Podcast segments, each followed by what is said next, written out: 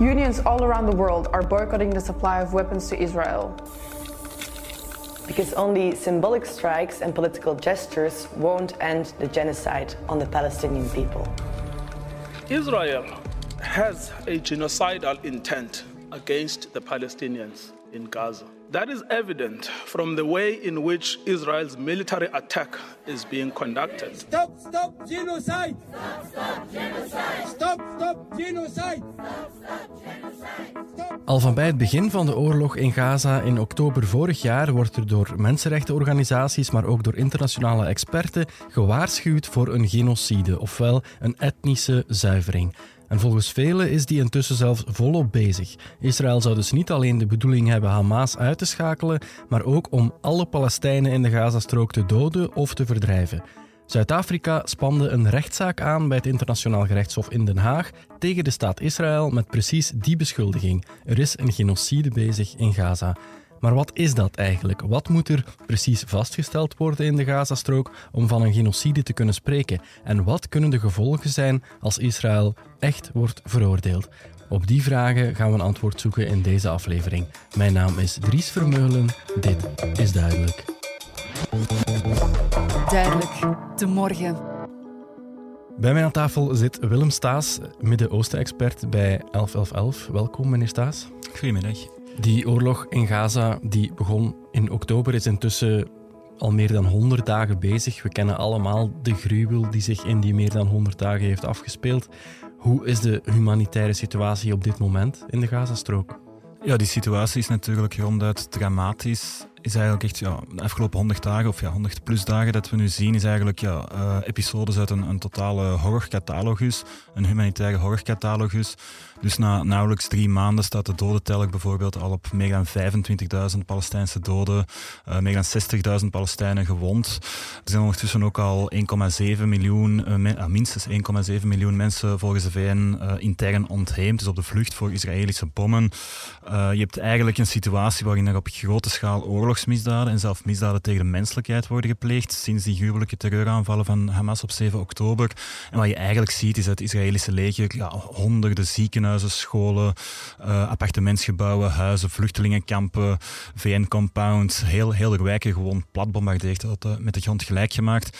En ondertussen het gebied uh, zo goed als, of grotendeels afgrendeld van de buitenwereld, waardoor er nauwelijks humanitaire hulp doorkomt.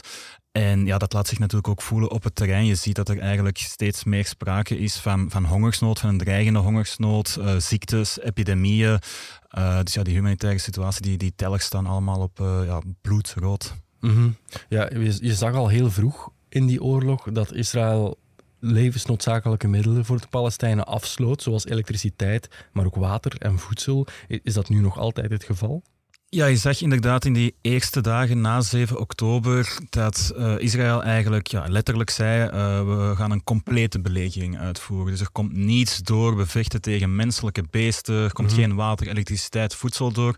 En dat was ook effectief het Israëlische beleid in die eerste weken na 7 oktober. Nu, sinds eind oktober, uh, onder internationale druk, heeft Israël dan bij mondjesmaat humanitaire hulp toegelaten. Tot op de dag van vandaag. Maar je ziet eigenlijk dat die, die het volume van die hulp totaal ontoereikend is. Dus je moet weten dat er voor 7 oktober dat er ongeveer 500 uh, VN-trucks per dag aan humanitaire hulp doorkwamen. Als je dan gaat kijken naar de VN-cijfers sinds 7 oktober, dan zie je dat daar hooguit per dag nu 100, 150, op een goede dag 200 trucks doorkomen. Op andere dagen gewoon helemaal niets. En dat is natuurlijk geen toeval. Los van natuurlijk de, het oorlogsgeweld zie je dat ook bijvoorbeeld, ook opnieuw verwijzende naar die VN-cijfers, zie je dat Israël ook maar een fractie van de VN verzoeken om humanitaire konvooien door te laten toelaat. Officieel is het doel van deze oorlog voor Israël het uitschakelen van Hamas, volgens hen een terreurorganisatie die vernietigd moet worden. In de praktijk zien we dat daarbij heel veel burgerslachtoffers vallen, veel meer burgerslachtoffers dan leden van Hamas die geraakt worden. Heel veel mensen zeggen daarom: hier is gewoon een genocide bezig. Israël doet er alles aan om de Palestijnen uit de Gazastrook te verdrijven of te doden. Is dat inderdaad wat hier gaande is? Wel, er zijn minstens heel sterke aanwijzingen toe. Dus je hebt nu natuurlijk die, die Zuid-Afrikaanse zaak, die, um, die genocidezaak voor het internationaal gerechtshof, die Zuid-Afrika eind december uh, tegen Israël heeft aangespannen. Ze hebben dat gedaan op een basis van een stevig dossier, een gedetailleerd dossier van 84 pagina's lang, waarin ze toch wel op redelijk uh, overtuigende en concrete wijze uiteenzetten hoe er uh, volgens Zuid-Afrika voldaan is aan die internationale rechtelijke definitie van genocide. Want de genocide, beschuldiging van genocide, ja, dat is geen goedkoop politieke slogan, dat is niet een, een slogan van, van activisten, dat is een, een welomlijnd juridisch concept. Mhm. En Zuid-Afrika uh, toont dus eigenlijk, uh, of argumenteert op heel duidelijke en, en toch wel overtuigende wijze dat daaraan voldaan is. Nu, wat je daar ook van denkt, uh, want naast Zuid-Afrika zijn er overigens ook tal van VN-experts en andere instanties, mensenrechtenorganisaties, die, die zich in soortgelijke zin hebben uitgelaten. Maar wat je daar ook van denkt, ik denk dat de meeste waarnemers er wel over eens zijn dat er minstens een ernstig risico is op genocide, of ernstige aanwijzingen dat er sprake is van genocide.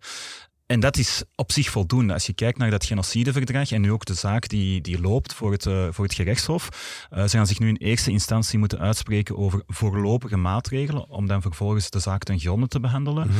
Nu, om zo'n voorlopige maatregel uit te spreken, volstaat het eigenlijk dat er een plausibel risico op genocide is. En ik denk dat daar uh, eigenlijk weinig twijfel over kan bestaan. En dat is ook heel belangrijk, omdat um, eigenlijk het genocideverdrag gaat niet enkel over het bestraffen van genocide na de feiten, maar gaat eigenlijk ook over de preventie van toekomstige genocide of genocidaire daden.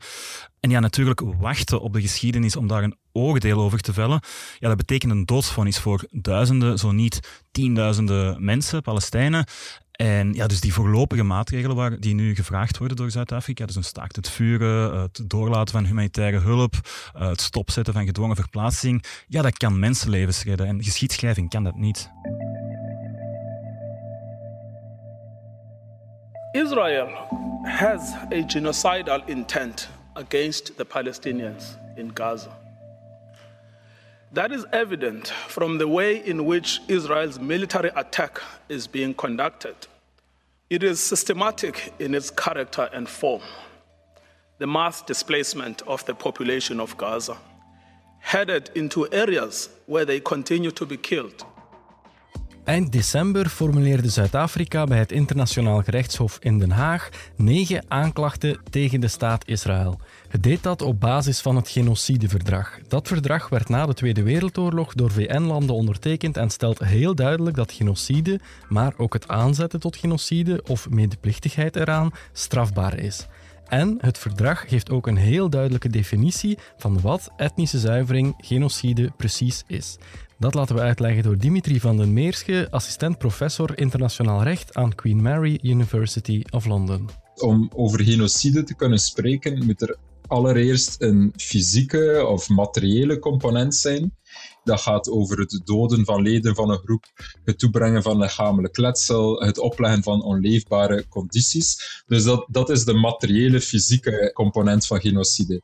Maar wat genocide als een misdaad uniek maakt, en daarin uh, onderscheidt zich genocide zich van oorlogsmisdaden of misdaden tegen de menselijkheid, is ook uh, wat we noemen de tweede, de intentionele component om van genocide te kunnen spreken, moet er sprake zijn van een specifieke intentie om een bepaalde groep, en dat kan een raciale, een etnische, religieuze, nationale groep zijn, om die als dus, as such, te vernietigen.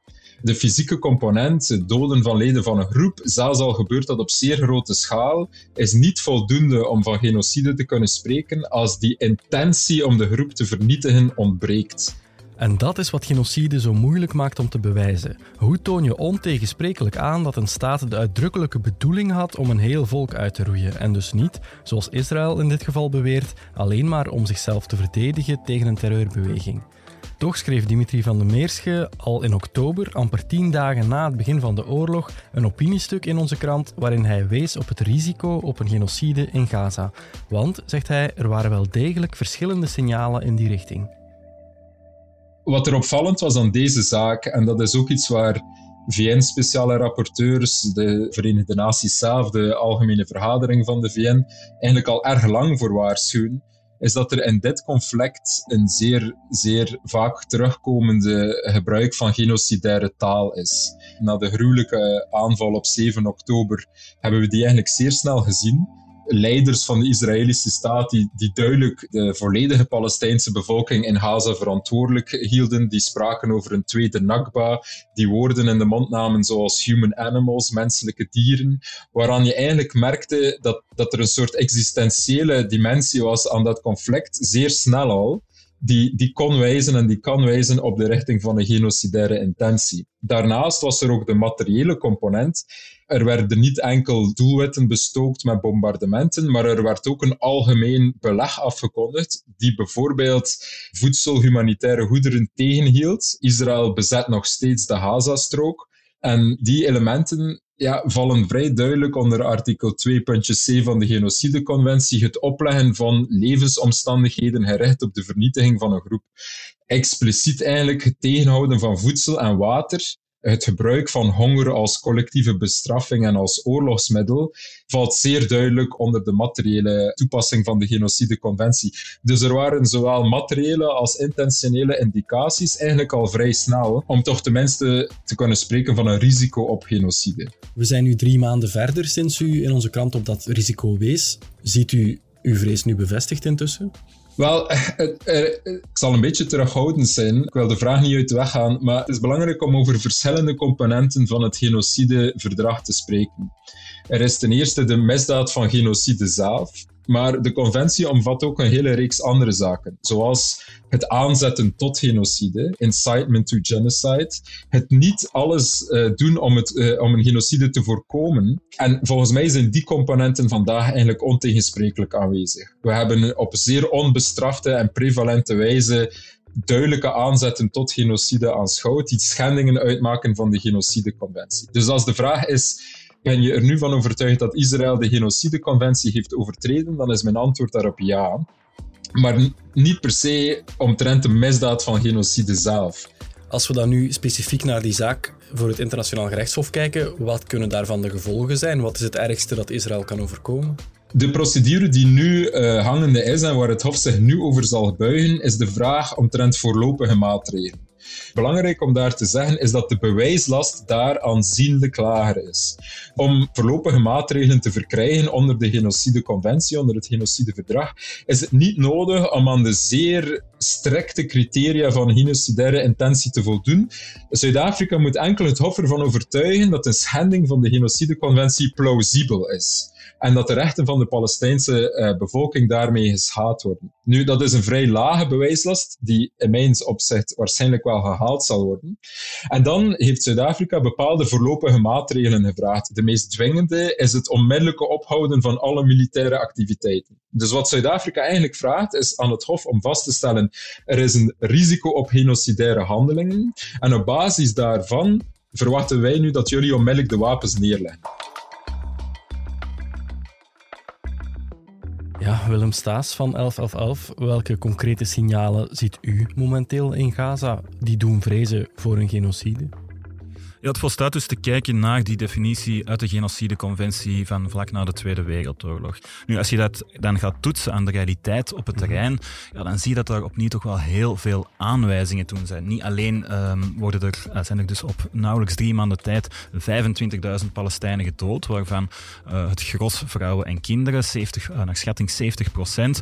Maar je ziet dus ook het feit dat het gebied, dat er nauwelijks humanitaire hulp wordt toegelaten, dat er gewoon een, een, een georganiseerd de campagne is om ziekenhuis na ziekenhuis te bombarderen, evacueren en, en eigenlijk uh, niet, ja, niet, operationeel te maken. Het feit dat er nu allerlei ziektes, epidemieën uh, zijn uitgebroken, ja, dat zijn allemaal elementen die in die richting wijzen. En dan heb je natuurlijk ook het intentie-element. En dus het Zuid-Afrikaanse dossier voor het internationaal gerechtshof gaat daar ook uitgebreid op in eigenlijk aan de hand van een, ja, zeg maar een catalogus, een overzicht van, van allerlei uitspraken uh, van Israëlische politieke en militaire leiders. En dat zijn niet de minste, dat zijn geen kleine garnalen, dat zijn niet geen obscure uh, B-figuren of politici. Dat gaat over de premier, de president, uh, de minister van Defensie, de, de minister van Nationale Veiligheid, Ben Gevir bijvoorbeeld, die, die, die letterlijk heeft gezegd, als we het hebben over het vernietigen van Hamas, bedoelen we ook de mensen die hen steunen, die snoep uitdelen. Je hebt, uh, de, je hebt de, een Israëlische legergeneraal die enkele dagen na 7 oktober zich in een video expliciet richt tot niet enkel Hamas, maar expliciet tot de burgerbevolking met de woorden You wanted hell, you will get hell. Uh, en zo kan je wel even doorgaan. En, en daaruit blijkt dat de Israëlische president die, die letterlijk zegt, uh, Isaac Herzog, it's an entire nation out there that is responsible. Met andere woorden, 2,3 miljoen Gazanen die fair game zijn. We are working, operating militarily according to rules of international law, period. Unequivocally. It's an entire nation out there that is responsible. It's not true. This rhetoric about civilians not, aware, not aware, not involved, it's absolutely not true. Waarom is het eigenlijk precies Zuid-Afrika dat zo'n rechtszaak aanspant? Zuid-Afrika is natuurlijk een land dat, uh, ja, gezien zijn eigen geschiedenis, mm -hmm. uh, ja, heel erg gevoelig is aan, aan dergelijke zaken, uh, post-apartheidsregime, en die zich daardoor ook al ja, sinds jaar en dag eigenlijk heel solidair tonen met de Palestijnse zaak. Dat is een beetje een, ja, een Zuid-Afrikaanse, of een traditie van het Zuid-Afrikaanse buitenlandbeleid, zeg maar. Maar op zich maakt het ook niet zo heel veel uit of het nu van Zuid-Afrika komt of niet. Ik denk het belangrijkste in deze om te benadrukken is dat Zuid-Afrika jammer genoeg een van de weinige landen is die zijn juridische verantwoordelijkheid opneemt. Dus je hebt landen die partij zijn, die een verdragspartij zijn bij dat genocideverdrag, waaronder ook België, die hebben een juridische verplichting, een verantwoordelijkheid om concrete actie te ondernemen als er sprake is van een genocide of een mogelijk risico daarop. Mhm. Uh, dus eigenlijk zou de vraag niet zozeer moeten zijn waarom Zuid-Afrika, maar waarom niet België, waarom geen andere landen? Ja, wat vindt u eigenlijk van de houding van België in heel deze zaak? Hoe reageert ons land? Ja, dat is natuurlijk een beetje dubbel. Ik denk enerzijds hadden wij uh, vanuit 1111 ook graag gezien dat, uh, dat de regering ja, toch minstens publiekelijk politieke steun zou betuigen aan die Zuid-Afrikaanse zaak. Ik zeg ook politieke steun omdat ja, juridisch uh, of procedureel zeg maar, is het niet mogelijk, uh, technisch gezien, om, om, om je aan te sluiten bij die zaak. Dus je kan je procedureel niet uh, vervoegen bij Zuid-Afrika. Je kan daar wel natuurlijk uh, woordelijk politieke steun aan betuigen. Nu, gezien de positie van ja, bepaalde partijen in de regering, en ik denk dat iedereen wel weet over welke partij het gaat, ja, was dat helaas niet mogelijk. En hebben wij daar ook wel voor geijverd dat er dan toch minstens een aantal andere maatregelen zouden nemen. We hebben het over de liberalen, voor alle duidelijkheid. Over de Franstalige liberalen en uh, meer precies hun partijvoorzitter. Ja. um, maar wat er dus wel gebeurd is, en, en dat is wel degelijk vanuit ons perspectief een, een belangrijke en concrete stap vooruit. Dus um, de kern, dus de, de, de eerste minister en de, de vice-eerste uh, ministers, hebben eigenlijk beslist dat België het onderzoek zal steunen. Ze, ze hebben eigenlijk mm verklaard dat België niet alleen een, een, onafhankelijk onderzoek van het Hof steunt, zonder daarbij vooruit te lopen op de uitkomst uh, van, van dat uh, onderzoek, maar hebben ook, en, en dat is essentieel eigenlijk gezegd, dat België hoe dan ook alle maatregelen die het Hof zal uitvaardigen, dus zowel de voorlopige maatregelen als dan de uitspraak ten gronde, al dan niet genocide, om die te respecteren, maar ook om erop toe te zien en er actie uh, toe te ondernemen uh, dat die ook uitgevaardigd worden. En dat is mhm. natuurlijk essentieel, want het Hof is een juridische instantie. Uh, in principe zijn landen uh, verplicht om die uitspraken na te leven. Maar ja, natuurlijk, je zit in een politieke context, in een historische context, waar dat Israël al sinds jaar en dag, decennia lang, ja, niet alleen de hand boven het hoofd wordt gehouden door, door de Verenigde Staten, maar dus daardoor eigenlijk ook een beetje boven de wet lijkt te staan. Dus het is mhm. essentieel dat Europese landen zoals België een heel duidelijk principieel standpunt innemen van die, uh, het vonnis van het Hof is bindend en wij zullen er ook actie toe ondernemen dat, dat het ook van, uh, van de theorie naar de praktijk wordt omgezet. Mm -hmm. Dus op dat vlak doet België het eigenlijk wel goed, zegt u? Ja, ik denk België is absoluut, uh, dat zien we eigenlijk al, al sinds 7 oktober, dat België, ja, als je zeker in, in Europees verband gaat kijken, dat België een, een leiderschaprol opneemt en eigenlijk mm -hmm. ja, toch wel zelf het meest progressieve Europese land is. Nu, dan moet je natuurlijk bijzeggen dat de, de Europese lat ligt bijzonder laag, ligt ja. eigenlijk onder de grond of zelf diep onder de grond. Uh, maar desalniettemin is het wel belangrijk om te erkennen dat België, dat de federale regering belangrijke en concrete stappen gezet heeft. Niet alleen nu uh, met de genocidezaak, maar ook België was bijvoorbeeld eind oktober een van de eerste Europese en weinige Europese landen die opriep tot een staakt het vuren. België heeft begin november uh, extra middelen vrijgemaakt voor het onderzoek van het internationaal strafhof. Dus niet te verwarren met het genocideonderzoek mm -hmm. van het uh, gerechtshof. maar dus 5 miljoen extra, zodat de aanklager van het hof ook extra capaciteit heeft om onderzoek te doen naar oorlogsmisdaden, misdaden tegen de menselijkheid van individuele leiders, zowel aan Israëlische zijde als aan Palestijnse zijde. De regering heeft ook aangekondigd om een inreisverbod op gewelddadige en extremistische kolonisten uit de westelijke Jordaanover in te stellen. Uh, dus dat zijn allemaal wel belangrijke stappen. Het, het, is te weinig, het gaat te traag. Ja. Maar zeker als je het gaat vergelijken met andere Europese landen, is het uh, ja, niet te onderschatten. Acht u het realistisch dat Israël op een bepaald moment zal veroordeeld worden voor genocide? Maar het blijft koffiedik kijken natuurlijk. Ja, zoals gezegd, ik denk het dossier van Zuid-Afrika is een stevig dossier. Het is natuurlijk aan de, de rechters om daarover te oordelen. Uh, op korte termijn zal, zal er dus enkel een uitspraak volgen over die voorlopige maatregelen. Vervolgens zal dan de zaak ten gronde behandeld worden. Dat zal wellicht uh, jaren aanslepen. Um, maar eens het zover is, ja, dat zou natuurlijk wel een, uh, dus een, een uitspraak dat, dat zegt dat Israël zich bez, uh, bezondigt aan genocide. Ja, dat zou natuurlijk een, een aardverschuiving zijn, omdat ja. dan kom je natuurlijk in een situatie waarin Israël officieel een, een genocidepleger is, wat dan wellicht een katalysator zal zijn van niet alleen economische sancties, maar ook wapenembargo's. Uh, en dan kan je toch moeilijk inbeelden dat bijvoorbeeld de EU nog een, uh, een, een associatieovereenkomst, dus een, een, handelsverdrag met Israël kan, kan onderhouden. Uh, je kan je makkelijk inbeelden dat er op nationaal niveau in de EU, maar ook daarbuiten, in, in het Verenigd Koninkrijk, in de Verenigde Staten, dat er op bij nationale rechtbanken rechtszaken zullen aangespannen worden tegen regeringen die nog uh, wapens leveren aan Israël. Je hebt ook parallel dus aan het uh, eh, ICG, het uh, onderzoek van het uh, gerechtshof, heb je dus ook dat onderzoek van het internationaal strafhof. Ja. en als het ICG zou komen tot een, een, een vonnis rond genocide, ja, dan kan je je ook moeilijk inbeelden dat de aanklager van het strafhof niet kan volgen en zijn, zijn onderzoek niet zal uitbreiden naar genocideklachten. En op dat punt zal de aanklager van het Hof ook arrestatiebevelen uitvaardigen, of uh, mogelijk arrestatiebevelen uitvaardigen. En landen als België, maar ook alle Europese lidstaten, zijn ook als verdragspartij bij dat strafhof verplicht om van zodra dat uh, iemand tegen wie een arrestatiebevel loopt, van zodra dat die persoon een voet op Europese bodem zet, om die te arresteren en uit te leveren aan Den Haag. Mm. We zijn dit gesprek begonnen met de humanitaire situatie te beschrijven in Gaza momenteel. Hoe ziet de toekomst eruit voor de Palestijnen?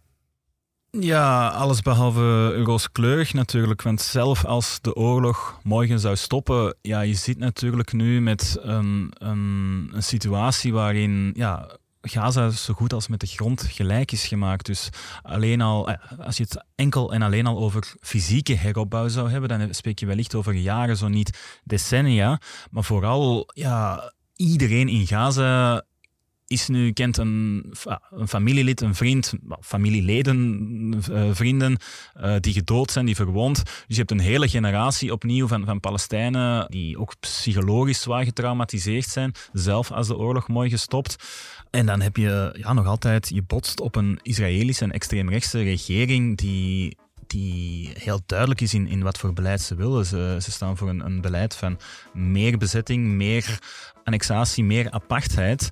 Uh, dus zolang dat je die, die structurele grondoorzaken van dit conflict niet aanpakt, ja, dan ga je natuurlijk, is het eigenlijk gewoon, uh, begint de, de, de, teller naar de volgende Gaza-oorlog opnieuw te lopen vanaf het moment dat deze Gaza-oorlog beëindigd is. Oké, Willem Staes van 111111, dank u wel. Graag gedaan. Ik bedank ook professor Dimitri van den Meersen voor zijn bijdrage vanuit Londen. En ik bedank u, beste luisteraar, ook weer om erbij te zijn. Volgende week zijn we opnieuw met een nieuwe aflevering van Duidelijk. In de tussentijd kunt u ons altijd bereiken via podcasts.demorgen.be.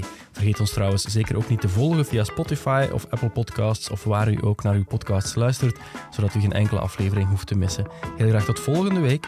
Dit was Duidelijk.